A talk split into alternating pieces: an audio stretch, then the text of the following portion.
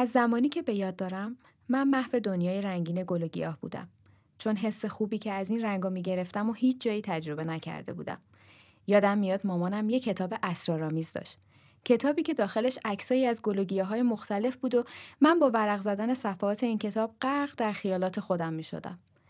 باغچه در تصوراتم برای خودم ساخته بودم. باغچه رنگارنگ که پر شده بود از گلوگیه های داخل کتاب. منم هر روز به اونا آب می‌دادم و بزرگ شدنشون رو تماشا می‌کردم. سلام به همگی. خوش اومدین به پادکست سبزبری. من نوا هستم. فارغ تحصیل رشته مهندسی فضای سبز و مثل خیلی از شماها عاشق گلگیا. دوست دارم بهشون آب بدم، ازشون مراقبت کنم، بزرگ شدنشون رو ببینم و یا به بقیه هدیه بدمشون.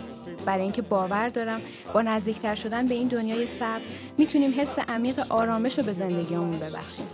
چون به قول خسرو شکیبایی توی سریال خانه سبز رنگ روح زندگی سبزه. فقط سبز.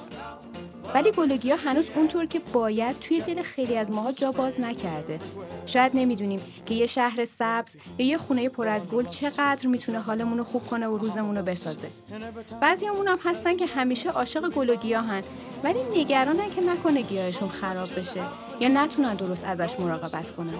و هیچ وقتم برای سوالاشون جوابی پیدا نکردن. چون نمی‌دونن کجا باید دنبال جواباشون برن یا از کی باید سوالاشون رو بپرسن.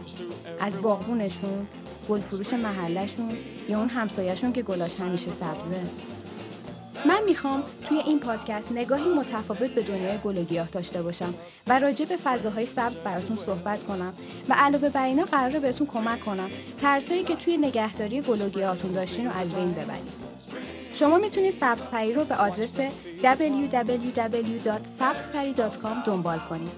سبزپری پادکست هم نشونی ما توی اینستاگرامه. و برای شنیدن پادکست سبزپری می‌تونید از طریق تلگرام به آدرس سبزپری پادکست یا پادگیرهای Castbox و نام‌لیک به ما گوش بدین و ما رو دنبال کنید.